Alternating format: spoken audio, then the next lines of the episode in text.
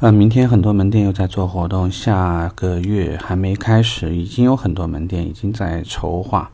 想在双十二之前抢一周活动的也有，那么提前已经在预热双十二的活动的也有。那我们在这儿就想聊一个话题，到底我们在做活动呢，还是在抢曝光率？这个话呢还真不好说，因为如果是老的门店，它主要以手为主，也就是我手上的一项客户，我能在什么情况下尽可能把它拿下？因为客户对于我门店、对于品牌的忠诚度和信任度已经是具备的，所以通常而言，手为主，就是尽可能只针对自己的一项客，很稳定、很扎实的就着销售的业务和售后的业务进行捆绑，去绑一些其他的水平业务，做些促销，这样子的就稳扎稳打的打。但是你是一家新门店，新的品牌，在一个新的这个这个比如说一个城市的一个方向，那新开一家这样的门店，那你就有比较多的动作是攻的动这种工作。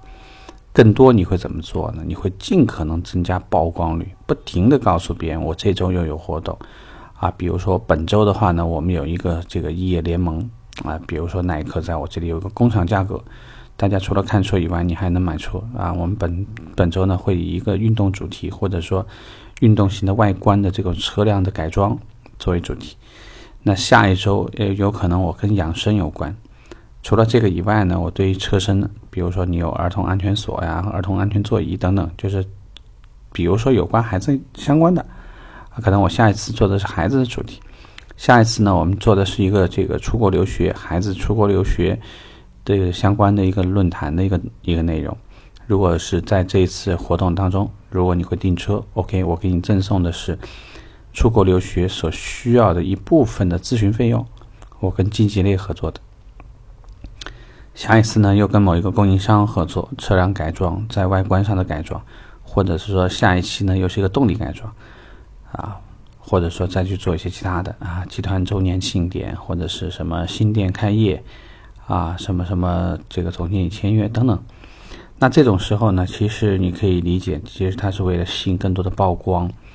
那因为我对你门店的状态不太了解，所以无论是现在是为了单纯的缺销量，我们需要通过一场一场活动去消灭潜在客户，还是说由于现在潜在客户数量不足，所以呢，我们必须争取更多的，哪怕是意向比较低的客户。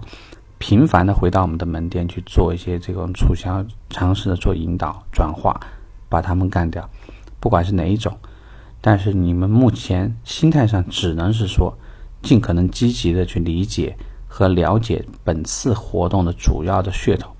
而且，当你在用一种非常积极主动的心态在跟客户联系的时候，也许某一个卖点呢，就使他呃会发生兴趣啊。希望这个话题呢。你可以有点有点启发，对你的工作有所帮助。OK， 这个话题到这儿，拜拜。